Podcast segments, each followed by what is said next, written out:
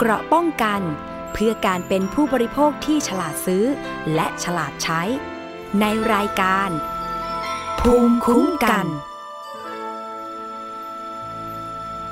สวัสดีค่ะ คุณผู้ฟังคะขอต้อนรับเข้าสู่รายการภูมิคุ้มกัน รายการเพื่อผู้บริโภคค่ะ วันนี้อยู่กับดิฉันชนาทิพไพรพงศ์นะคะ ทางไทย PBS Podcast ค่ะ ซึ่งรายการภูมิคุ้มกันของเรามีผู้จัดอีก 3 ท่านนะคะ วันพุธนะคะคุณอภิคณาบุราริศดำเนินรายการค่ะ อันนี้เป็นผู้สื่อข่าว รายการสถานีประชาชนด้วย เพราะฉะนั้นเรื่องที่ผู้บริโภคร้องเรียนเนี่ย ก็จะนำมาขยายต่อในรายการภูมิคุ้มกัน ซึ่งได้ประโยชน์มาก ๆ นะคะ คุณผู้ฟัง อย่างตอนนี้มุ่งประเด็นไปที่เรื่องของการร้องเรียนออนไลน์มีมากเหลือเกินค่ะ คุณผู้ฟัง เรื่องสถานการณ์ของผู้บริโภคที่ร้องเรียนทั้งที่เข้ามาในรายการภูมิคุ้มกัน ที่เข้ามาในรายการสถานีประชาชน ที่ร้องเรียนไปมูลนิธิเพื่อผู้บริโภคนะคะ ซึ่งเดี๋ยวอีกสักครู่หนึ่งค่ะ เราจะพูดคุยกับทางคุณนฤมลเมฆบริสุทธิ์ หัวหน้าศูนย์พิทักษ์สิทธิผู้บริโภค มูลนิธิเพื่อผู้บริโภคถึงสถานการณ์ แนวโน้มในปี 2563 นี้ว่า มีผู้บริโภคร้องเรียนเรื่องอะไรมากที่สุดถ้าให้ดิฉันเดานะ ก็คือเรื่องของการร้องเรียนการซื้อขายออนไลน์นี่แหละ เพราะว่า มันมีแนวโน้มที่เติบโตมากขึ้นนะ จะเห็นได้จากการที่เราเห็นรถขนส่งสินค้าเพิ่มขึ้นมากเลย อย่างถ้าคุณอยู่ในกรุงเทพมหานครเนี่ย คุณจะเห็นรถกระบะที่นำมาดัดแปลง ใส่โครงหลังคาปิดมิดชิดเลย บางคันก็ต่อหลังคา พอดีพอดีกับตัวรถ บางคันก็ต่อซะสูงเป็นสองเท่าของตัวรถ ซึ่งมองแล้วก็น่าหวาดเสียวว่า ถ้าเกิด บรรทุกสินค้าเต็ม มันจะมีปัญหาเกี่ยวกับเรื่องของอุบัติเหตุหรือเปล่า เพราะว่ามันเป็นเรื่องของ balance ของรถใช่ไหมคะ แล้วก็น้ำหนักของรถด้วย ซึ่งอันเนี้ยดิฉันคิดว่าทางกรมการขนส่งทางบกก็น่าจะมีการตรวจสอบว่าการอนุญาตให้รถกระบะ ซึ่งแต่เดิมเนี่ยก็จะมีกระบะด้านท้ายว่างๆอยู่ แต่พอดัดแปลงมาเป็นรถขนส่งสินค้า เข้าร่วมในการขนส่งสินค้ากับผู้ประกอบการโลจิสติกนะคะ จะมีปัญหาอะไรหรือเปล่านะคะ ตอนนี้ค่ะ เป็นปัญหาอีกอย่างหนึ่งก็คือว่าพอรถขนส่งสินค้า มีจำนวนมากขึ้น ก็ทำให้การจราจร รถนั้นเนี่ยก็จากที่ติดอยู่แล้ว ตอนนี้ก็ยิ่งติดไปอีกนะคะ ซึ่งอันนี้แหละมันเป็น เรื่องที่คงจะต้องมาดูภาพรวมอะค่ะว่า การซื้อขายออนไลน์ที่เติบโตมากขึ้น บริษัทรับขนส่งสินค้าเนี่ยก็รับผู้ร่วมงานมากขึ้นจำนวนรถกระบะหรือรถขนส่งที่วิ่งมีมากขึ้น เราจะมาจัดการองค์รวมได้อย่างไร โดยเฉพาะปัญหาการร้องเรียนของผู้บริโภคนะคะ เดี๋ยวอีกสักครู่หนึ่งก็แล้วกันค่ะ เดี๋ยวดิฉันจะติดต่อทางด้านของคุณนรมนเมฆบริสุทธิ์นะคะ หัวหน้าศูนย์พิทักษ์สิทธิผู้บริโภคมูลนิธิเพื่อผู้บริโภคมาพูดคุยกัน อีกสักครู่หนึ่งก็แล้วกันค่ะ แต่ว่าคร่าวๆก่อนนะคะคุณผู้ฟัง ปัญหานอกจากการร้องเรียน เรื่องสินค้าออนไลน์ แล้วเนี่ยก็ยังมีปัญหาอาหารยาผลิตภัณฑ์สุขภาพอยู่นั่นเอง โดยเฉพาะเรื่องของผลิตภัณฑ์เสริมอาหาร ซึ่งมีปัญหามาต่อเนื่องนะคะ อย่างเช่นการโฆษณาที่เกินจริง การโฆษณาหลอกลวงสรรพคุณไม่เป็นไปตามที่โฆษณา หรือแม้แต่การซื้อขายที่ไม่ตรงไปตรงมาก็มี โดยเฉพาะการโฆษณาผลิตภัณฑ์เสริมอาหารที่เป็นสมุนไพรถังเช่าเนี่ยมากสุดเลยนะคุณผู้ฟังนะ มากสุดเลยจริง ๆ เพราะฉะนั้นเนี่ยเดี๋ยวอีกสักครู่หนึ่งก็แล้วกันนะคะ แล้วนอกจากนั้นยังมีปัญหาบริการสุขภาพและสาธารณสุข ปัญหาด้านการเงินการธนาคารนะคะ ปัญหาบริการสาธารณะ สื่อและโทรคมนาคม ปัญหาอสังหาริมทรัพย์ที่อยู่อาศัย และปัญหาอื่นๆ ซึ่งแต่ละเรื่องเนี่ยดูเหมือนว่า สถิติเองก็ไม่ได้ลดลงเลยนะคะ คุณผู้ฟัง สถิติก็ยังคงแบบเท่าเดิมอะค่ะ ไม่ได้ลดลงเลยนะคะ อย่างเช่น ปัญหาเรื่องของการซื้อขายออนไลน์ สั่งซื้อสินค้าผ่านช่องทางออนไลน์ แต่ไม่ได้รับสินค้า ตามที่ตกลง อย่างเช่น ยกตัวอย่างการร้องเรียนที่ผ่านมาก็คือ การร้องเรียนซื้อที่นอนยางพารา ไม่ได้รับที่นอนหรือแม้แต่ การที่ได้รับที่นอนแต่ว่าก็เป็นที่นอนที่ไม่มีคุณภาพแบบนี้เป็นต้นนะคะ การโฆษณาอาหารและยาผลิตภัณฑ์ สุขภาพ โอ้อวดเกินจริงอ่าการไม่ ทราบสิทธิของผู้บริโภคในเรื่องของการรักษาพยาบาลนะคะอย่างเช่น ตัวเองมีประกันสุขภาพนะคะ แต่ว่าไม่ทราบว่าสิทธิในการที่จะได้รับบริการด้านสุขภาพนั้น เช่น การส่งต่อไปรักษายังหน่วยงานอื่น ยังสถานบริการอื่นเนี่ยเป็นอย่างไรนะคะทำให้ต้องเสียเงินค่าส่งบ้างอะไรบ้างเนี่ยนะคะทำให้มีปัญหา แล้วก็นอกจากนั้นค่ะ เราต้องมาติดตามกัน โดยเฉพาะเรื่องของการที่มีปัญหาเรื่องของการติดเชื้อนะเดี๋ยวอีกสักครู่หนึ่ง แน่นอนว่ามันเป็นความกังวลของคนไทยว่าจะเกิดการระบาดรอบที่สองหรือเปล่า รอบที่สองนี่หลายคนบอกว่า น่ากลัวกว่าหรือเปล่านะคะ ตอนนี้ค่ะมีพบผู้ป่วยผู้ติดเชื้อโควิด -19 ที่เดินทางผ่านด่านชายแดน แม่สายเชียงราย คนแรกนะคะเจอเมื่อประมาณ 2 วันที่แล้ว ต่อมาวันนี้ค่ะเช้าวันที่ 30 พฤศจิกายนเนี่ย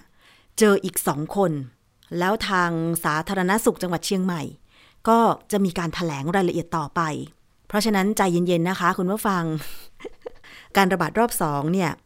มันคงจะไม่รุนแรงหรอกนะถ้าเรามีการรับมือให้ดีเหมือนรอบแรก ตอนนี้คุณนรมนอยู่ในสายกับดิฉันแล้วนะคะ สวัสดีค่ะ คุณนรมนคะ วัสดีค่ะ ค่ะ วันนี้ขอบคุณมากเลยนะคะ กับการมาเป็นวิทยากรนะคะ ในรายการภูมิคุ้มกัน เมื่อสักครู่ดิฉันเกริ่นไปค่ะว่าแนวโน้มสถานการณ์ผู้บริโภคเนี่ยเดาๆเอานะคะ คุณนฤมลคะว่า จากที่รายการภูมิคุ้มกัน รายการสถานีประชาชนไทย PBS ได้รับเรื่องร้องเรียนมาก็คือ การซื้อขายออนไลน์ ไม่ทราบจะตรงกับที่มูลนิธิเพื่อผู้บริโภคได้รับเรื่องร้องเรียนไหมคะว่าเป็นปัญหายอดฮิต จริง ๆ ไม่อยากให้มีแต่ว่ามีเรื่องร้องเรียนมากที่สุดเนี่ยค่ะ ค่ะ จริง ๆ ก็เป็นปัญหายอดฮิตจริงๆนะคะล่าสุดที่มี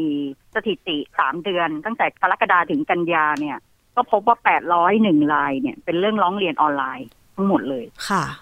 แล้วก็มันก็จะมีพฤติกรรมออนไลน์หลายรูปแบบนะคะ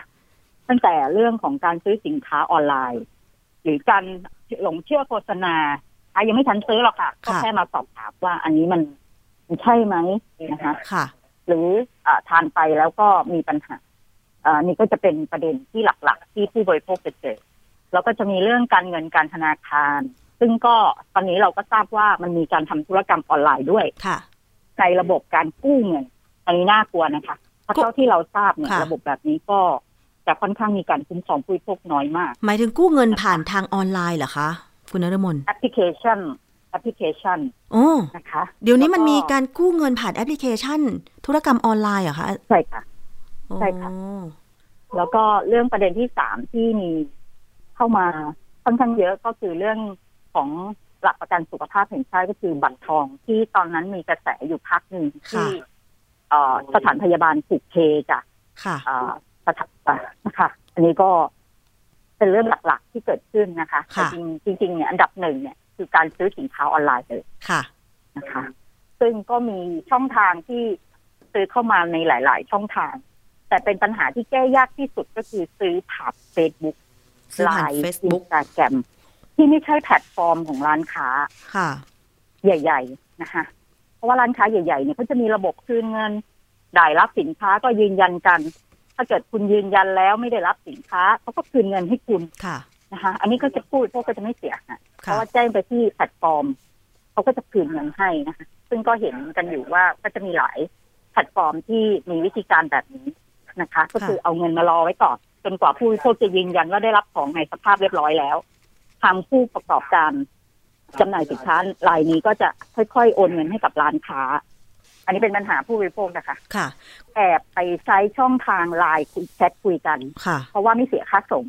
เพราะอ้างว่าถ้าส่งเงินโดยตรงกับเขาตรงเนี้ย ไม่เสียค่าส่งค่ะนะคะแพลตฟอร์มไลน์นั้นเขาปฏิเสธความช่วยเหลือเลยนะคะเพราะก็ถือว่าคุณทำนอกกติกา ค่ะอันนี้ก็จะมีนะคะผู้บริโภคที่อยากได้ของถูก แต่ก็ถูกกันไม่มากค่ะแต่มีความเสี่ยงเยอะกว่าค่ะนะคะ ก็คือไปแชทคุยกัน ไปคุยกันเองนะคะ แล้วก็จ่ายเงินกันเองโดยตรงกับร้านค้าเลยแพลตฟอร์มเขาก็ไม่รับผิดชอบนะคะ เพราะมันมีเงื่อนไขกติกาที่เขาแจ้งกับผู้บริโภคไปชัดเจนแล้วค่ะไไม่น่าเชื่อนะ เพราะว่าการซื้อขายออนไลน์ถ้าเป็นสินค้าที่เราจับต้องได้อะไรอยู่แล้วเนี่ย มันก็เห็นเห็นกันอยู่ใช่ไหมคะ แต่ว่าธุรกรรมการเงินออนไลน์ โดยเฉพาะการกู้เงินผ่านแอปพลิเคชัน ของสถาบันการเงินเนี่ยนะคะ ที่ได้รับเรื่องร้องเรียนนี่กู้เงินผ่านแอปพลิเคชัน สถาบันการเงิน หรือว่าที่ไม่ใช่สถาบันการเงินนะคะ อันนี้ตรวจสอบไม่ได้ เหรอคะเพราะกู้เงินผ่านแอปพลิเคชัน แล้วถูกทวงหนี้ได้รับเงินไปเพียงไม่กี่พันบาทแต่ทำสัญญากู้ประมาณสองหมื่นบาทโอ้ทำสัญญาผ่านออนไลน์ด้วยหรือเปล่าคะออนไลน์ค่ะ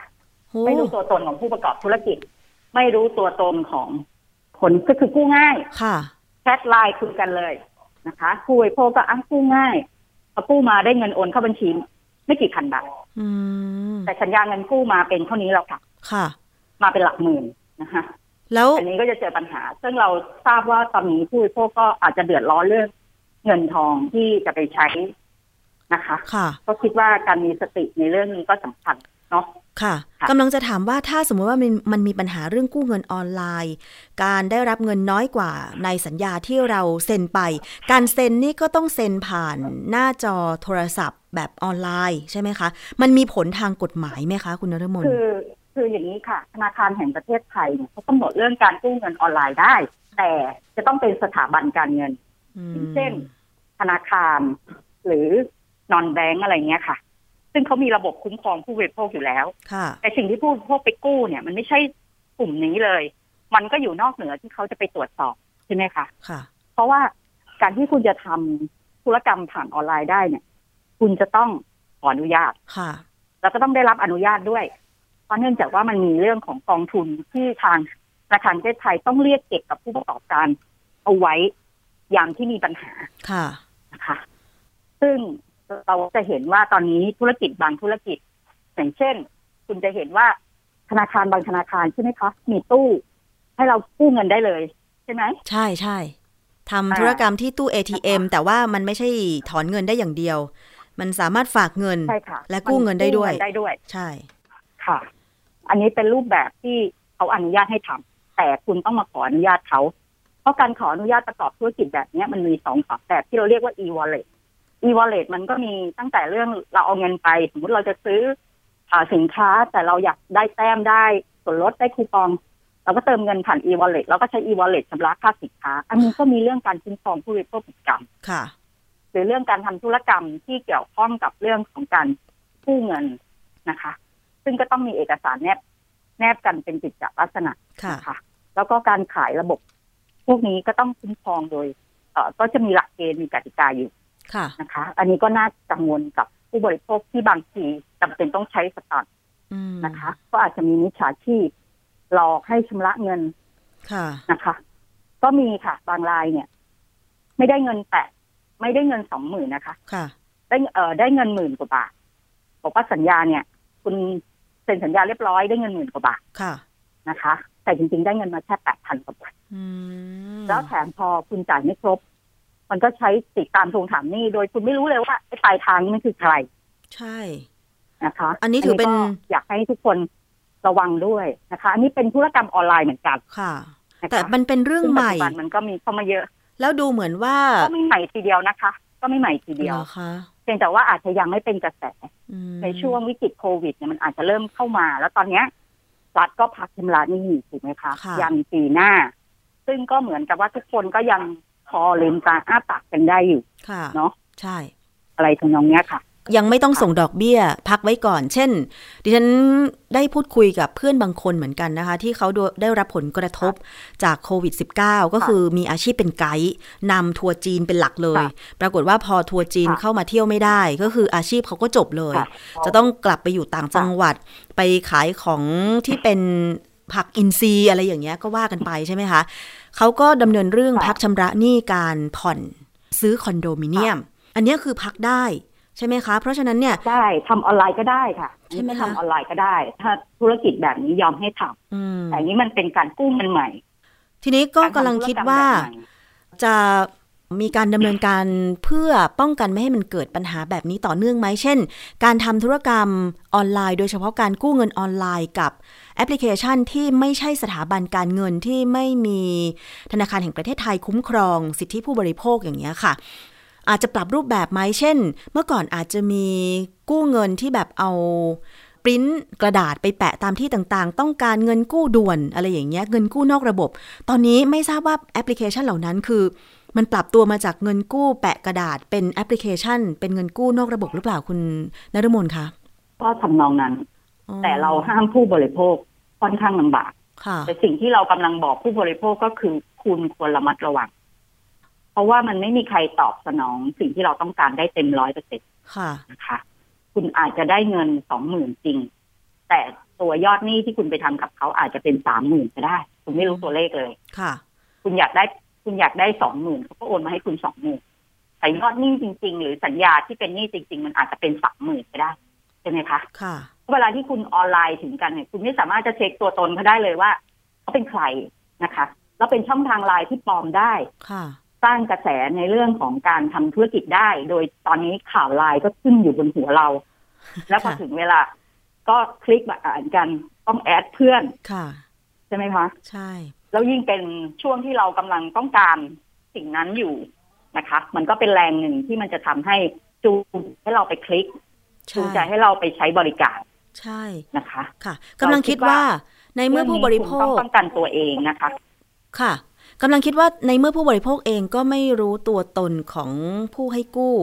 ผ่านแอปพลิเคชันทางออนไลน์ แล้วผู้ให้กู้เนี่ยนะคะ ทราบตัวตนหรือว่าตามทวงหนี้ได้ถูกตัวได้ยังไงคะไลน์คุณเลย ค่ะ เพราะก่อนเขาอะรู้ข้อมูลคุณ แต่คุณอะไม่รู้ข้อมูลเขา อย่างเช่นเราเขาขอให้ข้อมูลคุณทุกอย่างแหละ หลักฐานใช่ค่ะเช่นสำเนาบัตอัรนปนี้ระจำตัวเป็นเรื่องประชาชนอะไรไปอย่างนี้ใช่ไหมคะ หรืใช่อว่าเขารู้ข้อมูลคุณทุกอย่างอืมเขารู้ข้อมูลคุณทุกอย่าง แต่คุณอะไม่เคยคิดจะขอข้อมูลเขาเลยอืมอันนี้เป็นเรื่องที่ต้องตั้งข้อสังเกตนะคะ เพราะเรามีเรื่องร้องเรียนเนี่ย เราถามเขาว่าคุณรู้จักคนที่มาปล่อยกู้ไหมเขาไม่รู้จัก เพราะเห็นไลน์มันเด้งขึ้นมาก็แอดเข้าไป แล้วพอดีต้องการเงิน ก็เลย พอสุดท้ายตัวเองถูกทวงหนี้สามหมื่นทั้งที่ตัวเองจริง ๆอะเอาเงินมาแค่สองหมื่นบาทเองค่ะค่ะแล้วแบบนี้มันจะเข้าข่ายว่าแล้วคิดดอกเบี้ยทวงแบบด่าหยาบคล้ายๆด้วยเหรอคะคิดดอกเบี้ยเกินอัตราค่ะที่กฎหมายกำหนดไหมคะก็เข้าข่ายใช่ไหมคะเข้าข่ายค่ะเพราะถ้าคุณไม่ใช่อ่าหน่วยงานสถาบันการเงิน คุณไม่มีสิทธิ์คิดเลยสินเชื่อส่วนบุคคลแบบนี้ คุณค่ะต้องได้รับอนุญาตเท่านั้น อย่างเช่นนอนแบง k หรือ AEON หรือ Easy Buy ที่เขาประกอบธุรกิจแบบ สถาบันการเงินเนี่ยเขาขออนุญาตเขาคิดได้ตามพระราชบัญญัติสถาบันการเงิน ก็คือดอกเบี้ยที่รัฐองค์กรของรัฐเป็นผู้กำหนดก็คือ 28เปอร์เซ็นต์อันนี้สินเชื่อส่วนบุคคลนะคะค่ะแต่ถ้าเป็น 18เปอร์เซ็นต์ก็คือดอกเบี้ยบัตรเครดิต ถ้าเกิดกรณีคุณเอาบัตรเครดิตไปรูดซื้อสินค้า แล้วคุณผ่อนขั้นต่ำเขาก็จะคิดเงินดอกเบี้ยคุณนะคะ ที่ 18เปอร์เซ็นต์ค่ะ อันนี้ก็จะเป็นเรื่องที่ผู้บริโภคก็ก่อนที่จะทำอะไรเนี่ย เราคิดว่าเรื่องนี้เป็นเรื่องตระหนักนะคะแล้วก็ช่องทางออนไลน์ตอนนี้มันไร้ซึ่งตัวตนคนที่จะพิสูจน์ แล้วก็น่าตกใจที่หน่วยงานรัฐเข้าไปทำอะไรไม่ได้เลย เรามีกระทรวตังกเตือนผู้บริโภคทุกคนด้วยดิจิทัลเพื่อเศรษฐกิเราจมีและกระสัทงรวงคดิมจิทัลค่ะ ใช่ แต่เขาไม่สามารถที่จะประสานกับ Facebook เพื่อให้ Facebook แจ้งข้อมูลเรื่องนี้ได้ คุณต้องทำหนังสือถึง Facebook เอง ค่ะ โดยแปลเป็นภาษาอังกฤษ ค่ะ ส่งถึง Facebook ประเทศไทยแล้วประเทศไทยจะส่งถึง Facebook คือคือเรื่องพวกเนี้ย มันเป็นเรื่องที่มันน่าจะทำนโยบายอะค่ะค่ะว่ากระทรวงดิจิทัลควรทำมากกว่าคุณเป็นนายไปรษณีย์ใช่ อืมเพราะว่าคุณคือแล้วผู้จะดูตั้งแลคุณขึ้นมาทำอะไร ทั้งระบบใช่ไหมใช่คะค่ะการที่สื่อสังคมใช่ค่ะออนไลน์หรือเว็บไซต์อะไรต่าง ๆ มันก็ต้องผ่านการดูแล แล้วก็การอนุญาตจากคุณอยู่แล้ว ใช่ค่ะ หรือปอทเนี่ย มันไม่ควรจะทำเรื่องหมิ่นมันควรจะทำเรื่องพวกเนี้ยค่ะเพ ราะกระทรวงการต้องอ่ากระทรวงดิจิทัลไม่ได้มีอำนาจจับ แต่ค่ะปอทมีอำนาจจับค่ะ คุณควรมาทำเรื่องพวกนี้ ไม่ใช่ทำเรื่องหมิ่นอืมคุณไปเที่ยวดักจับคนนู้นคนนี้ แต่เรื่องประเด็นผู้บริโภคเรื่องพวกเนี้ยค่ะ คุณค่ะควรทำอย่างเช่นไปคุณไม่ทำปิดเว็บไซต์นะคะ เว็บไซต์ช่ปลุกใจเสือป่าคุณบอะอกไรว่าอคุณย่างเงี้ต้อยงมีขั้นตอนนู่นนี่นั่น โอ้ยเขาไม่ต้องรอคุณปิดหรอกค่ะ ค่ะเขาแค่ไม่ไม่เข้าไปเฟซบุ๊กนั้น แล้วเขาก็ไป สร้างเฟซบุ๊กใหม่มาหลอกชาวบ้านได้อีกเพราะอ่ากว่าเขาคุณจะไปงมเข็มเจอเนี่ยเขาก็หลอกมาได้ค่ะเขารวยไปแล้วอะค่ะ ค่ะ อืมรัฐมันต้อง ลุกขึ้นมาทำงานเชิงลุกบ้างอะค่ะค่ะ อย่างเช่น คุณต้องประสานไปที่ Facebook คุณต้องประสานไปที่ไลน์เพราะพวกนี้เป็นเว็บไซต์ต่างประเทศหมดเลย แต่ค่ะคุณยอมให้เขามามีบทบาทกับคนไทย แต่กระทรวงดิจิตอลไม่มีอะไรเลย ที่ไปควบคุมหรือไปดูแลกำกับเขาอินสตาแกรมก็เหมือนกันนะคะ ค่ะ อืม พวกเนี้ย คุณจะไปปฏิวัติตัวเองยังไง ให้มันสามารถที่จะเชื่อมต่อกับหน่วยงานที่เกี่ยวข้องเรื่องพวกนี้ได้ค่ะแล้วคุณไปจัดการปัญหา เราจะได้รู้สึกว่าภาษีที่เราจ่ายมีคุณค่า ใช่นะคะ อันนี้ก็คือเป็นสิ่งที่ผู้บริโภคจะต้องฟังข่าว ข้อเท็จจริงให้มาก ๆ แล้วก็เตือนตัวเองให้มาก ๆ แต่ว่าอย่างนี้ค่ะคุณนฤมลคนที่เดือดร้อนเรื่องค่ะเงิน เช่น ต้องการเงินไปลงทุนตกงานช่วงโควิด ต้องการเอาตอนนี้ทุนค่ะไปลงทุนค้าขาย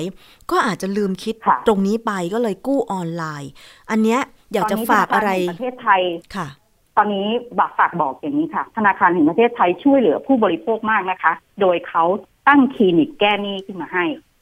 หรือคุณมีปัญหาเรื่องพวกนี้คุณอยากปรึกษาอะไรเขาเนี่ย เปิดสายด่วนปรึกษาให้คุณหมดเลยนะคะค่ะเราคิดว่าเรื่องพวกนี้ค่ะ หน่วยงานกำกับดูแลเขาจะมองเส้นทางออกว่า เขาควรจะให้ใครแก้ปัญหานะคะ แต่สำคัญคือผู้บริโภคหรือประชาชนเนี่ยนะคะ ต้องรับฟังข้อมูลข่าวสารค่ะที่เป็นแหล่งข่าวที่น่าเชื่อถือ แล้วก็สนใจเรื่องพวกนี้หน่อยใช่ไหมคะ คือดิฉันเองบางทีก็งงเหมือนกันนะคะ ได้มีโอกาสอืมอย่างเช่นไปนวดตามร้านนวดอะไรต่างๆ แล้วพนักงานร้านนวดเนี่ย เราก็เข้าใจว่าช่วงที่ผ่านมาเขานวดไม่ได้ใช่ไหม ติดโคติดปัญหาโควิด แล้วพอเขากลับมานวดอีกครั้ง ก็มักจะมีการบ่นกัน เราก็แอบได้ยินไม่ได้แอบหรอก นอนนวดอยู่เขาก็คุยกัน ส่วนมากก็มีปัญหาเรื่องเงิน แล้วทางแก้ของเขาเนี่ยบางที เราก็นอนนึกอยู่ว่า เอ๊ะทำไมเขาไม่ติดตามข้อมูลข่าวสาร เช่น อันนี้ไม่ได้ไม่ไม่ได้เป็นทุกคนนะ แต่ว่าสิ่งที่ได้ยินมาคือ ทางแก้ของเออ กลุ่มคนเหล่านี้มักจะหาทางออกด้วยการหยิบยืมเพื่อนหนึ่ง แล้วก็ไปกู้นอกระบบที่อาจจะยังไม่กู้ออนไลน์นะ แต่เท่าที่ฟังแล้วเนี่ยแนวโน้มคือเขาเดือดร้อนเรื่องเงิน แต่ถ้าเขาสนใจข้อมูลข่าวสารสักนิดนึงว่า ถ้ามีปัญหาตกงานช่วงโควิดที่ผ่านมา 1 รัฐให้เดือนละ5,000 3 เดือน 15,000 บาท แต่บางคนก็บอกว่าค่ะเนี่ยเขาไม่สามารถลงทะเบียนทัน เขาไม่รู้เท่าทันเทคโนโลยี เขาเข้าเว็บไซต์ไม่เป็น แต่เชื่อไหมว่าเขาเล่น Facebook ทุกวันเล่นไลน์ทุกวันอันนี้เป็นข้อที่เขาก็ต้องไปจัดการชีวิตตัวเองนะคะ ใช่ เราและคิดว่า แล้วอีกอย่างหนึ่งเปิดช่องทางช่วยเหลือเยอะมากนะคะใช่ตั้งแต่เรื่องคลินิกแก้หนี้ซึ่งมีสองเลเวลแล้ว จะเปิดเลเวลที่สามคลินิกแก้หนี้เนี่ยก็เป็นผู้ประกอบการนะคะ ที่อยู่ในโครงการนะคะ โดยธนาคารแห่งประเทศไทยเนี่ยเขาก็เปิดให้บริษัทเนี่ย เข้ามาคล้ายๆเหมือนกับใช้ใช้รวมหนี้ก้อนเดียวอะค่ะค่ะแล้วคุณก็ไปผ่อนกับคลินิกแก้หนี้โดยมีดอกเบี้ยที่ค่อนข้างถูกอันนี้ต้องติดต่อไปเยที่ไหนเรานะคิดคะว่า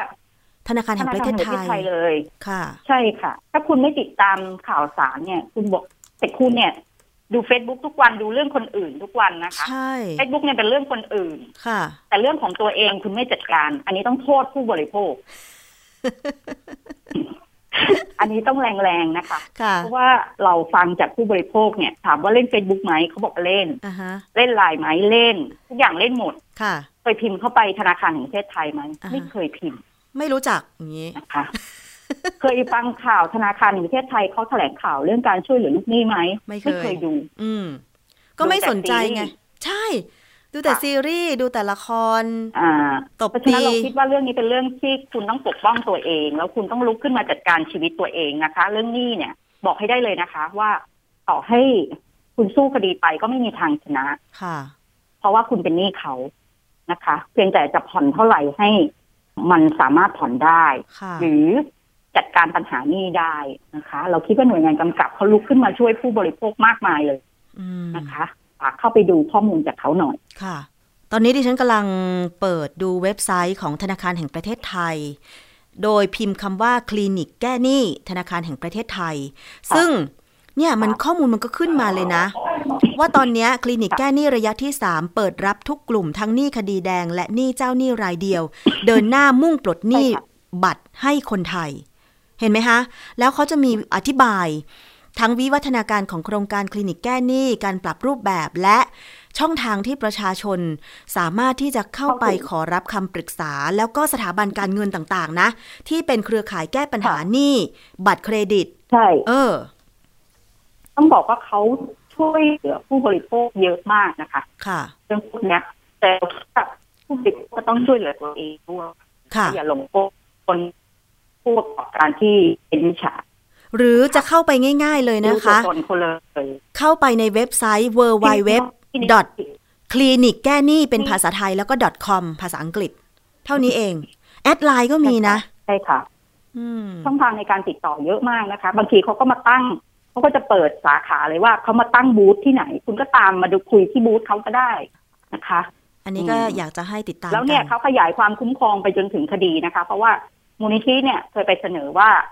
ปัญหาผู้บริโภคคือมันจะเกิดปัญหาเมื่อมันเป็นคดีนะคะเขาก็ขยายเป็น คือเนื่องจากว่าเขาเป็นหน่วยงานกำกับดูแลเขาจะขยายโปรเซสเดียวเลยไม่ได้ เขาต้องค่อย ๆ ขยายค่ะนะคะ เพื่อให้ดูว่าผู้บริโภคสามารถจัดการได้ไหมอืมนะคะ แล้วสุดท้ายเนี่ยเขาขยายไปถึงคนที่เกิดปัญหาเรื่องคดีด้วย เพราะฉะนั้นก็อย่าลืมมีปัญหาหนี้สิน อย่าไปกู้เงินออนไลน์เลย เพราะว่าเราไม่รู้จักตัวตน โดยเฉพาะถ้าเป็นเป็นสถาบันการเงินใช่ไหมคะ แต่ถึงแม้จะเป็นสถาบันการเงินก็ตาม คุณก็ต้องรัดกุมในการส่งเอกสารออนไลน์ด้วย คุณก็ต้องเข้าใจรายละเอียดขั้นตอนการกู้เงินแบบออนไลน์ และต้องอ่านสัญญาให้ท่วนถี่ด้วยว่า คุณต้องเสียดอกเบี้ยเท่าไหร่กำหนดชำระเมื่อไหร่ด้วยใช่ไหมคะ หรือถ้าคุณอาจจะคิดว่า ไม่มีงานเป็นหลักแหล่ง เข้าถึงแหล่งเงินทุนยาก เพราะว่าเราแบบไม่ได้มีตำแหน่งหน้าที่การงาน แต่เชื่อเถอะว่าอย่างคลินิกแก้หนี้ของธนาคารแห่งประเทศไทยเนี่ยเขาก็พยายามช่วยคนหาเช้ากินค่ำแม่ค้าหาบเร่แผงลอยอยู่นะคะ ไม่ใช่แค่ ผู้ที่มีตำแหน่งหน้าที่การงาน แล้วก็เอาเออสินทรัพย์อะไรไปค้ำประกันเท่านั้นใช่ไหมคะคุณนฤมลค่ะเขาก็มีหลักเกณฑ์มีกติกา คุณก็เข้าไปปรึกษาเขาก่อนเผื่อเขา คือบางเรื่องเขาอาจจะไม่ได้เขียนหลักเกณฑ์ที่คุมเอาไว้ แต่ถ้าคุณไปปรึกษาเขาอาจจะพิจารณาเป็นรายบุคคลก็ได้ค่ะนะคะก็อยากให้ปรึกษาหน่วยงานกำกับและดูแลนะคะค่ะเอาละค่ะวันนี้ขอบคุณคุณนฤมลเมฆบริสุทธิ์หัวหน้าศูนย์พิทักษ์สิทธิผู้บริโภคนะคะ ที่มาร่วมรายการมานำเสนอว่าปัญหาผู้บริโภคในปี 2563 เนี่ยแนวโน้ม เป็นปัญหาอะไรแล้วเดี๋ยวหาทางแก้ไขกันต่อไป แล้วก็หวังว่าข้อมูลนี้จะเป็นประโยชน์สำหรับทุกท่านเลยนะคะ ขอบคุณค่ะคุณนฤมลค่ะข อบคุณค่ะ สวัสดีค่ะ สวัสดีค่ะ เพิ่มเติมนิดนึงนะคะ คุณผู้ฟัง ถ้าเกิดใครฟังรายการอยู่ตอนนี้ เป็นหนี้เป็นสินไม่รู้จะหาทางออกตรงไหน เป็นหนี้ประมาณ 10 ที่ที่ละ 20,000 30,000 โดนตามทวงทุกวันต้องย้ายที่อยู่ต้องเปลี่ยนเบอร์โทรศัพท์นะคะต้องเปลี่ยนไลน์หลบหนีไม่รับโทรศัพท์อะไรอย่างเงี้ย โทรไปที่คลินิกแก้หนี้นะคะ เข้าไปที่เว็บไซต์ www c l i n i c g a n i com เป็นภาษาไทยเลยนะ หรือว่าจะไป Facebook ค่ะ เขาชื่อว่าคลินิกแก้หนี้เลยนะคะ add ไลน์ไปที่ at debt clinic นะคะ แล้วก็ by sam นะคะไลน์แอดนะคะแอดคือตัว A แล้วก็วงกลมนะคะ debt c l i n i c b y s a m อันนี้ก็คือ Line แอดของคลินิกแก้หนี้นะคะ หรือว่าจะสอบถามข้อมูลไปที่ call center นะคะหรือหมายเลขโทรศัพท์เนี่ย 026102266 นะคะ 02-610-2266 วันจันทร์ถึงวันศุกร์8โมงครึ่งถึง5โมงเย็นนะคะอันนี้อยากจะบอกเลยว่า ถึงแม้คุณจะเป็นหมอนวด เป็นหับเร่แผงลอย เป็นคนขายพวงมาลัย หรือเป็น ขับวินมอเตอร์ไซค์อะไรก็ตามนะคะ อย่าไปหาวิธีการแก้ปัญหาหนี้สินโดยการ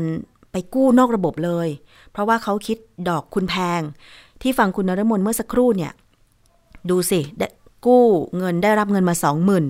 แต่ถูกตามทวงหนี้เป็นเงินถึงสามหมื่นดอกเบี้ยมันพุ่งขึ้นไปถึงหนึ่งหมื่นบาทได้ยังไง ดอกเบี้ยเขานี่เขาคิดเป็นห้าสิบเปอร์เซ็นเลยนะ ทั้งๆทที่กฎหมายระบุไว้ว่า สถาบันการเงินเนี่ย ห้ามไม่ให้คิดดอกเบี้ยเกิน 12%ต่อปี คือเดือนละ 1%เท่านั้น อันนี้คือถ้าเราไปกู้สถาบันการเงินใช่ไหมแต่ถ้าเป็นบัตรเครดิตเนี่ยไม่เกิน 18%ต่อปี แต่ถ้าเป็นอาจจะกู้สวัสดิการอะไรอย่างอื่น อาจจะไม่เกิน 20%ต่อปี แต่คุณคิดดูสิกู้ 20,000 ต้องจ่าย 30,000เนี่ย ดอกมันเท่าไหร่ โอ้เยอะมากเลยนะคุณผู้ฟัง เพราะฉะนั้นหาทางออกเรื่องหนี้สินให้ถูกวิธีค่ะ กับคลินิกแก้หนี้ของธนาคารแห่งประเทศไทย เอาละก่อนที่จะไปฟังช่วงคิดก่อนเชื่อกับดรแก้วกังสดานนภัย นักพิษวิทยานะคะ เมื่อสักครู่ดิฉันบอกว่า มีการตรวจพบนะคะ เกี่ยวกับเรื่องของผู้ติดเชื้อโควิดรายใหม่ เพิ่มขึ้นนะคะ ตอนนี้ สถานการณ์ในไทยล่าสุดเนี่ยพบผู้ติดเชื้อ 3,998 คน อันนี้ยอดรวมนะ ยอดสะสม เพิ่มขึ้นตัวเลขล่าสุดก็คือเพิ่มขึ้น 21 คน ที่เชียงใหม่หนึ่งใช่ไหมแล้วก็ตรวจพบเชียงรายอีก 2 ตอนนี้เห็นบอกว่าผู้ติดเชื้อเนี่ย พักรักษาตัวอยู่ที่โรงพยาบาลเชียงรายประชานุเคราะห์นะคะ แล้วก็รอว่าทางสสจจังหวัดเชียงรายจะออกมาแถลงข่าวรายละเอียดเมื่อไหร่ แต่ส่วนเราค่ะกาดอย่าตก ต้องใส่หน้ากากอนามัยทุกครั้งที่ออกนอกนอกบ้านนะคะ อย่างใครที่อยู่คอนโดมิเนียมเนี่ยอย่าคิดว่าการที่คุณออกจากห้องแล้วเดินไปขึ้นลิฟต์เพื่อลงไปจากตึกเนี่ยไม่เสี่ยงนะ เพราะว่าในลิฟต์เนี่ยมี อากาศถ่ายเทไม่ดีพอ ถ้ามีใครคนใดคนหนึ่งเข้ามาในลิฟต์แล้วไม่ใส่หน้ากากแล้วเกิดติดเชื้อโควิด -19 เขาก็เป็นผู้แพร่เชื้อได้ เพราะว่าลมหายใจของเขามีละออง มีละอองลมหายใจ ถึงแม้เขาจะออกจากลิฟต์ไปแล้วนะ แต่ละอองนั้นเนี่ยมันยังลอยอยู่ ยังไม่ตกไปพื้น พอคุณเข้าไปปุ๊บอะไปสูดหายใจเขาต่อ แต่ถ้าคุณใส่หน้ากากอนามัย คุณจะไม่ได้รับเชื้อ แล้วก็การล้างมือบ่อยๆ ใช้แอลกอฮอล์ฆ่าเชื้อโรคบ่อยๆ อันนี้ก็เป็นสิ่งที่ทำให้คุณมั่นใจได้ ยอมมือแห้งสักหน่อยนะ แต่ว่าปลอดภัยจากเชื้อโรคร้าย เราอย่าไปติดเลยดีกว่าเนาะ ถึงแม้ว่าตอนนี้เนี่ยสถิติคนที่เสียชีวิตด้วยโควิด -19 ในไทย มันไม่สูงเหมือนอเมริกา มันไม่สูงเหมือนอินเดีย ไม่สูงเหมือนบราซิล แต่ ต้องคุมไว้ค่ะ การระบาดรอบสองเป็นอะไรที่น่าห่วง เพราะหลายคนกังวลว่าเนี่ยอย่างเชียงใหม่นะ หน้าหนาว การท่องเที่ยวกำลังจะบูม กลับมาอีกครั้งหนึ่งนะคะ แต่ว่าพอมีข่าวว่ามีการ พบผู้ติดเชื้อโควิดรอบ2เนี่ยก็น่าเป็นห่วงว่าเดี๋ยวจะต้องปิดเมืองกันหรือเปล่า อันนี้ใจเย็นๆนิดนึงเดี๋ยวรอทางการถแถลงนะคะ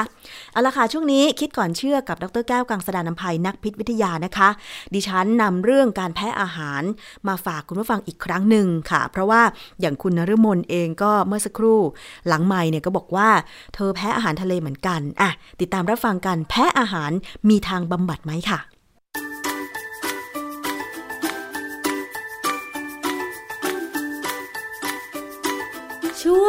คิดก่อนเชื่อ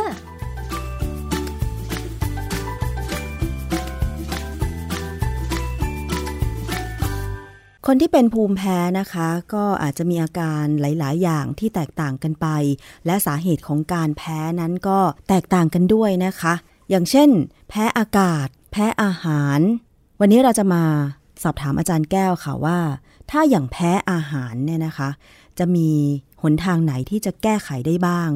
จะทำให้หายแพ้ได้ไหมนะคะ อาจารย์คะ ครับการแพ้อาหารเนี่ยนะฮะมันเป็นเรื่องใหญ่ในอเมริกาในยุโรปเนี่ยนะค่ะเพราะว่าเขามีคนที่มักจะแพ้นมนมวัวนะฮะแล้วก็แพ้ข้าวสาลีที่คนไทยเราไม่เคยแพ้ข้าว ไม่เคยมีประวัติว่าคนไทยแพ้ข้าว แต่คนฝรั่งเนี่ยแพ้ข้าวสาลี และคนไทยแพ้ข้าวสาลีก็มีบ้างเหมือนกันค่ะ เพราะว่ามันโปรตีนบางตัว ซึ่ง ไม่รู้ทำไมมันถึงทำให้แพ้นะแต่ความจริงเวลาผมเคยตอนตอนสมัยที่เรียนวิชากลุ่มคุ้มกันวิทยาเนี่ยค่ะอาจารย์บางท่านเคยบอกว่าเหตุที่คนแพ้อาหารเนี่ยเป็นเพราะว่าตอนนี้เขายังอายุต่ำกว่าหกเดือนเนี่ย ซึ่งช่วงช่วงเวลาหกเดือนหลังคลอดเนี่ยเป็นช่วงที่ร่างกายของเด็กๆจะพยายามพัฒนาขึ้นมาให้มันอยู่ในโลกนี้ได้ คือทางเดินอาหารถ้าต่ำกว่าหกเดือนเนี่ย ผนังผนังก็แหละผนังลำไส้เนี่ย มันจะยังไม่สมบูรณ์ มันยังมีโอกาสที่โปรตีนบางอย่างจะรั่วไหลค่ะเข้าไปในในระบบเลือดของของเด็กได้ค่ะนะเพราะฉะนั้นก็ถึงแนะนำว่าช่วงก่อนหกเดือนเนี่ย เด็กควรจะกินเฉพาะนมแม่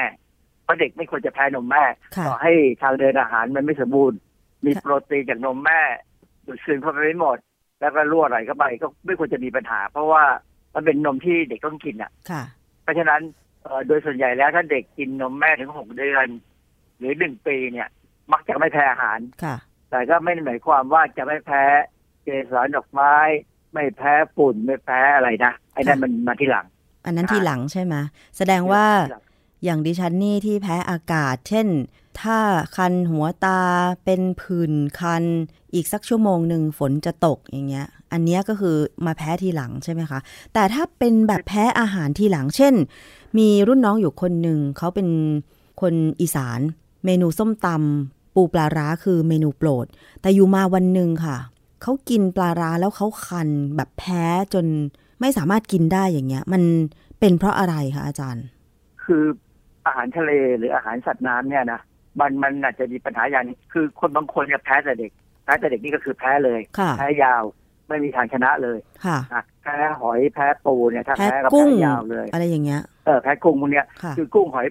ปูกุ้งหอยปูเนี่ยมันมักจะแพ้ข้ามกันไปข้ามกันมาได้ค่ะ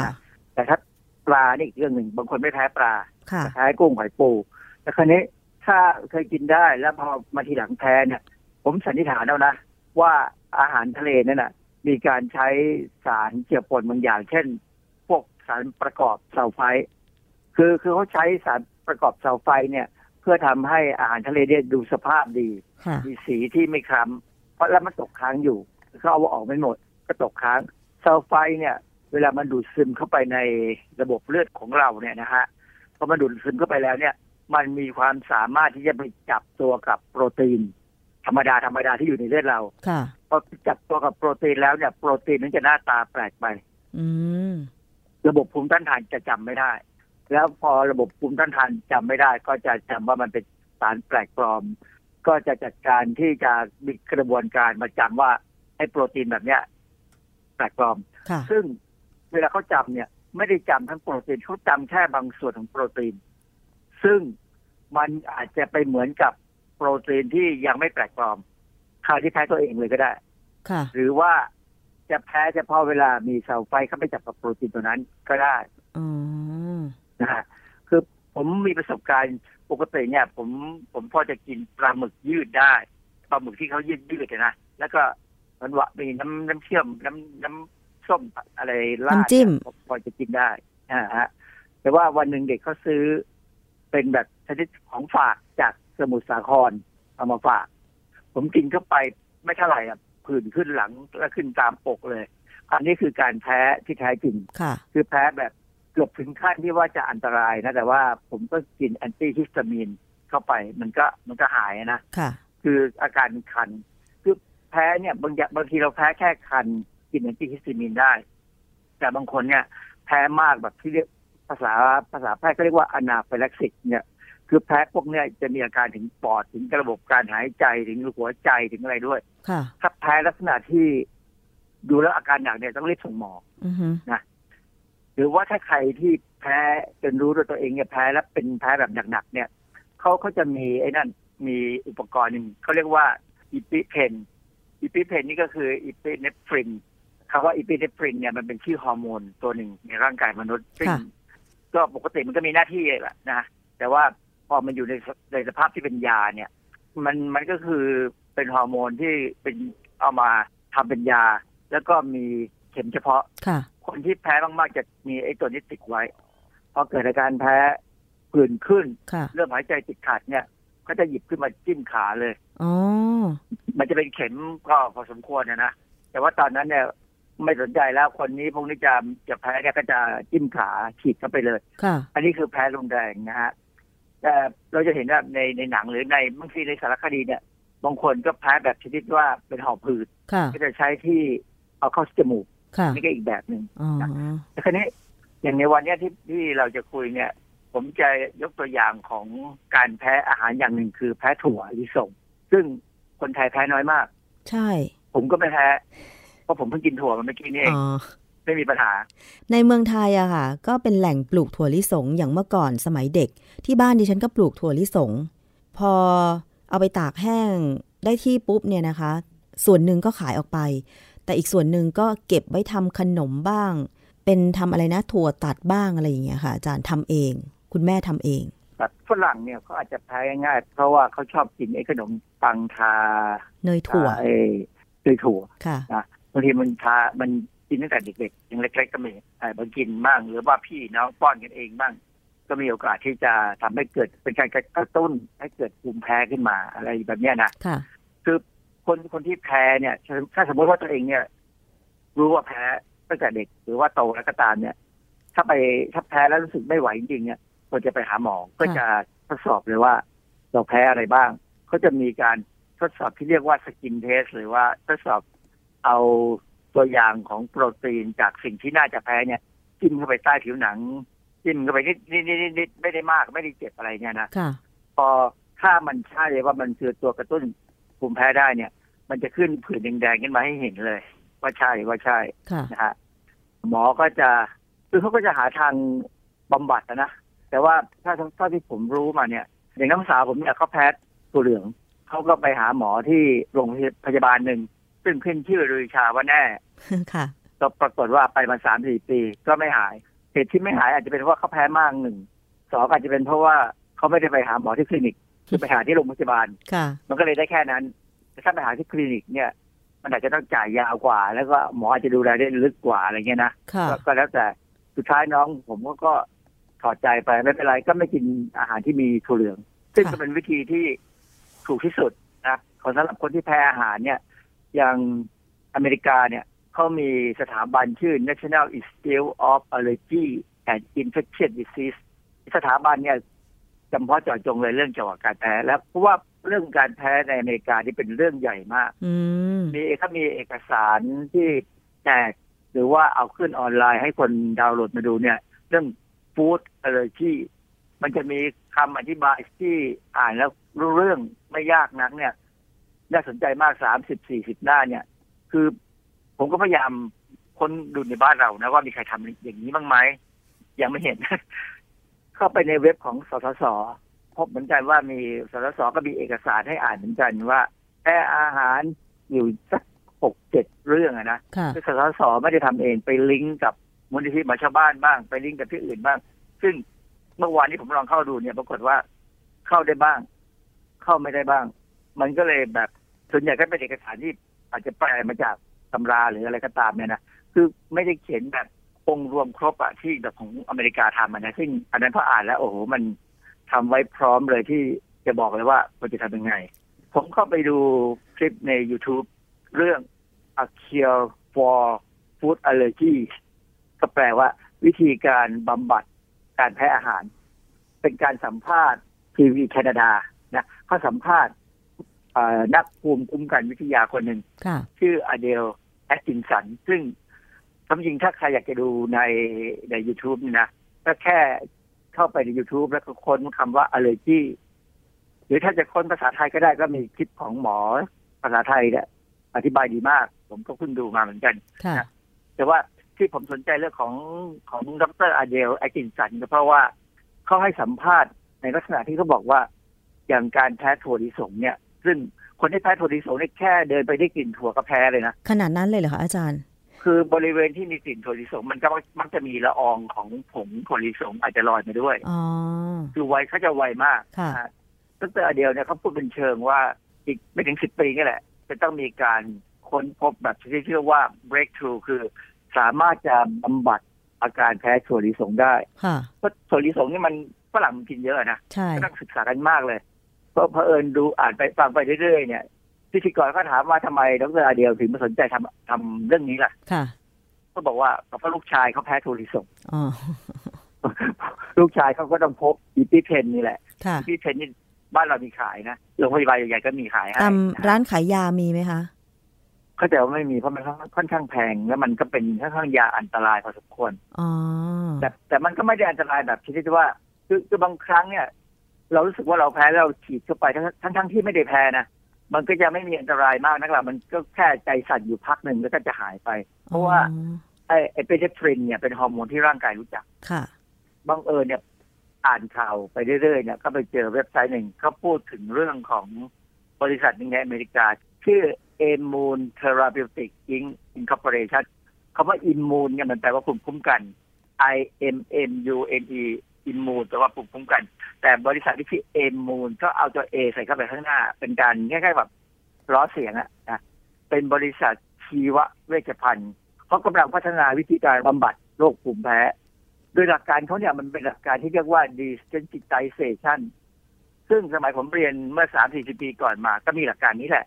ข้อมูลที่บริษัทนี้มีการเผยแพร่ในในในเว็บไซต์เนี่ยในอินเทอร์เน็ตเนี่ย มันไม่ตรงกับที่วารสารไทม์ออนไลน์เนี่ยเขาก็พูดเหมือนกันว่า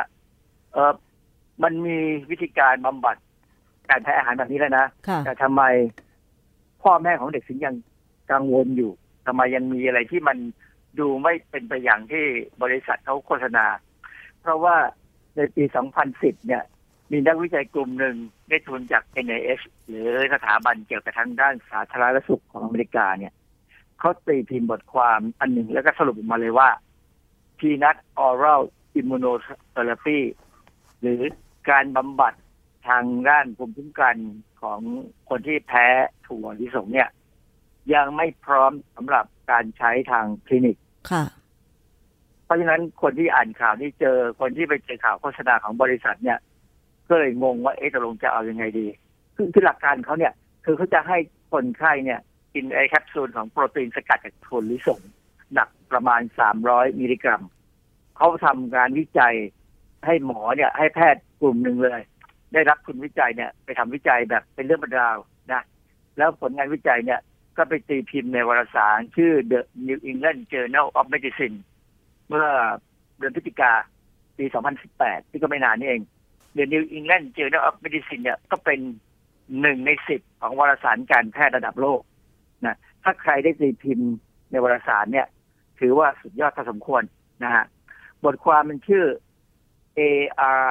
101คล้ายๆกับไอ้100 Dalmatian เนี่ยนะค่ะ AR 101 เนี่ย Oral Immunotherapy for Peanut Allergy เป็นการตีพิมพ์ว่า ถ้าได้กินสารสกัดของเขาเนี่ยนะคือจำนวนนี้เขามีจำนวนนะแต่ผมจะไม่พูดนะเพราะว่าเดี๋ยวมีคนเอาไปเดาแล้วไปทำเอง คือ การแพ้ถั่วลิสงเนี่ยมันอันตรายค่ะถ้าไปลองพยายามที่จะดีเซนซิไตด้วยตัวเองเนี่ยมีสิทธิ์ตายได้นะอืมคือเขาก็จะลองให้เด็กกับวัยรุ่นที่เป็นอาสาสมัครที่แพ้ถั่วเด็กกินพอกินไปแล้วถึงพักหนึ่งเขาก็ลองให้กินถั่วลิสงโดยไม่จำกัดจำนวนเลยนะค่ะเขาบอกว่าอาการแพ้เนี่ย มันรุนแรงน้อยลงเมื่อเทียบกับกลุ่มที่ได้ยาหรอกคำอธิบายของเขามันมันไม่มันก็เหมือนกันบอกเป็นยังไงว่า ก็ยังแพ้อยู่ค่ะแต่รุนแรงน้อยลง คืองานวิจัยเขาเนี่ยก็ทำแบบมีใช้ยาหลอก คือคนที่เป็นอาสาสมัครไม่รู้หรอกว่าตัวเองกินยาจริงหรือยาหลอกเสร็จแล้วบริษัทเอมูลอะไรเนี่ยเขาก็เตรียมเอาไอ้ยาของเขาเนี่ย ไปขึ้นทะเบียนกับออยอเมริกากำหนดการก็คือประมาณเดือนเนี้ยควรจะได้ผลมาแล้วว่า ได้ขึ้นทะเบียนไหมแต่ปรากฏว่ามันมันปีนี้มันไปช้านิดหนึ่งตอนที่ปลายปีเนี่ยอเมริกามันข้าราชการไม่มีเงินเดือนจำได้ไหมที่ทรัมป์เนี่ยพยายามเสนอแล้วก็ประมาณแต่สภาผู้แทนไม่ยอมเซ็นให้อะไรไม่ยอมลงมติให้เนี่ย ก็เลยมันเช้าไป ก็ยังรอกันอยู่ แต่ปรากฏว่าก็มีบทความมันหนึ่งตีพิมพ์ในวารสาร The Lancet The Lancet นี่ก็เป็นหนึ่งในสิบของวารสารการแพทย์ระดับโลกอันนึงเนี่ยเขาก็ตีพิมพ์เรื่องของไอการทำ oral immunotherapy for peanut allergy นี่แหละนะแล้วเขาก็วิเคราะห์นู่นวิเคราะห์นี่ด้วยวิธีการทางสถิติ ปรากฏว่าผลสรุปออกมาเนี่ยมันเหมือนกับว่าเขาบอกว่า OIT หรือ oral immunotherapy เนี่ย มันดูแล้วยังอันตรายกว่าการหลีกเลี่ยงอาหารในความว่าสุดท้ายเนี่ยเขาเขามองว่าถ้ามีสองงานให้เลือกเนี่ยนะ ให้เลือกเลี่ยงการกินพีนัทดีกว่า ค่ะ เพราะไม่งั้นเนี่ยผู้ป่วยจะต้องเต็มใจที่จะรับความเสี่ยงในการบำบัดเหตุผลที่ผมเอาเรื่องนี้มาคุยเพราะผมกลัวว่าเรื่องนี้มันจะมาเมืองไทย แล้วเราก็พอมีบ้างนะคนที่แพ้ถั่วดีสงแต่ไม่มากหรอกค่ะแต่ว่าเราให้รอให้รอก่อนดีกว่า อย่าเพิ่ง รอดูที่ว่า FDA จะว่ายังไง FDA อเมริกานะค่ะ ผมก็ไปเจออีกอันหนึ่งในเว็บไซต์ medcitynews.com เมื่อประมาณเดือนกรกฎาคม 2019 เนี่ยเขามีหน่วยงานหน่วยงานหนึ่งของอเมริกาชื่อ The Boston Based Institute for Clinical and Economic Review มันเป็นองค์กรเอกชนนะที่ทำงานโดยไม่หวังผลกำไรตอบแทน มีชื่อย่อว่า ICER นะ ICER เนี่ยเขารายงานเลยเรื่องเกี่ยวกับไอ้เจ้า AR 101คือไอ้ยาของบริษัทเอมูลนั่นแหละนะแล้วก็มียาของอีกบริษัทหนึ่งกันค่ะแล้วก็อีกวิธีการอีกของสถาบันอีกสถาบัน คือเขาเขารายงานรวมไว้สามอันว่า วิธีการบำบัดเรื่องเนี้ย มันไม่มีอะไรเลยที่เป็นหลักฐานที่ชัดเจนว่ามันบำบัด อาการแพ้ถั่วลิสงได้ค่ะเหตุผลก็เพราะว่าเวลาเขากลับไปดูบทความวิชาการที่ลงใน The New England Journal of Medicine เนี่ย บทความนี้อ่านยากมากผมพยายามอ่านอยู่นะ แต่เขาบอกพวกพวกผู้เชี่ยวชาญเนี่ยเขาบอกว่ามันยังสรุปไม่ได้อย่างนั้นหรอก มันสรุปไม่ได้เหมือนใน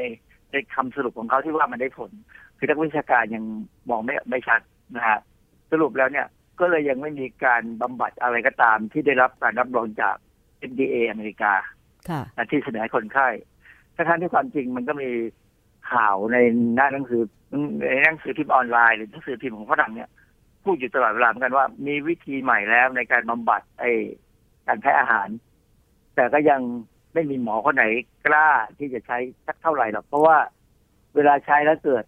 แพ้อาหารเนี่ยมันถึงตายค่ะ หมอปัจจุบันเนี่ย เวลาเขาจะรักษาคนไข้ที่อเมริกาเนี่ยเขาต้องทำประกัน เขาต้องทำประกันก่อนรักษานะค่ะ ว่าถ้าเกิดมีปัญหาคนไข้เป็นก็เป็นอย่างนี้เนี่ย ประกันต้องจ่ายด้วย เพค่ะราะว่าหมอจ่ายคนเดียวไม่ไหว ซึ่งอนาคตวันนี้ก็จะอาจจะมาเมืองไทยเหมือนกัน การบำบัดอะไรก็ตามเนี่ย คือเพราะเดี๋ยวนี้คนไข้เวลาหมอบำรักษาบำบัดอาการอะไร แล้วเนี่ย แล้วคนไข้มีผลข้างเคียงขึ้นมาเนี่ย ฟ้องนะเริ่มมีการฟ้องแล้วอ๋อเพราะฉะนั้นเองไงไม่นานเนี่ยประกันเนี่ยจะต้องมีการประกันสำหรับแพทย์เพื่อการเอ่อ บำบัดอาการอะไรของคนไข้รักเอ่อจะผ่าตัดจะอะไรเนี่ยอาจจะต้องมีหมดเลยนั่นจะเป็นการอันหนึ่งที่ทำให้ค่าเข้าโรงพยาบาลแพงขึ้นแบบที่อเมริกาจะแพงมากค่ะ ก็เอามาเล่าให้ฟังว่ายังไม่มีการบำบัดแท้ๆเกี่ยวกับการแพ้ถั่วลิสง การแพ้ถั่วเหลืองค่ะคือไม่ว่าที่ไหนจะบอกว่าแพ้ได้ บางคนอาจจะทุเราได้ บางคนอาจจะเหมือนจะหายได้เนี่ย มันเป็นเพราะว่าเขาอาจจะเป็นไม่มาก แต่ในคนที่เป็นมากเป็นหนักเนี่ย ยังไงก็ตามเนี่ย หมอในอินเทอร์เน็ตของฝรั่งเนี่ยนะที่เขาผมเข้าไปตามดูเนี่ย ก็ยังบอกว่าให้เลี่ยงดีกว่าค่ะอย่าไปกินมัน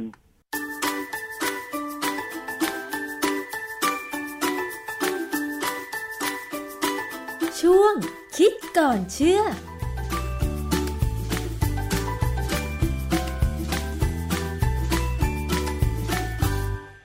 และนั่นก็คือช่วงคิดก่อนเชื่อกับดรแก้วกังสดานนภัยนักพิษวิทยานะคะ วันนี้รายการภูมิคุ้มกันรายการเพื่อผู้บริโภคค่ะ หมดเวลาลงแล้ว ติดตามรับฟังกันได้ทางไทย PBS Podcast แล้วก็แอปพลิเคชันไทย PBS Podcast นะคะ รวมถึงสถานีวิทยุที่เชื่อมโยงสัญญาณอยู่ในขณะนี้ด้วยขอบคุณสำหรับการติดตามรับฟัง ดิฉันชนะทิพไพรพงศ์ต้องลาไปก่อน สวัสดีค่ะ ติดตามรายการได้ที่ www.thaipbspodcast.com แอปพลิเคชัน Thai PBS Podcast หรือฟังผ่านแอปพลิเคชัน Podcast ของ iOS Google Podcast Android Podbean SoundCloud และ Spotify ติดตามความเคลื่อนไหวของรายการและแสดงความคิดเห็น โดยกดถูกใจที่ facebook.com/thaipbspodcast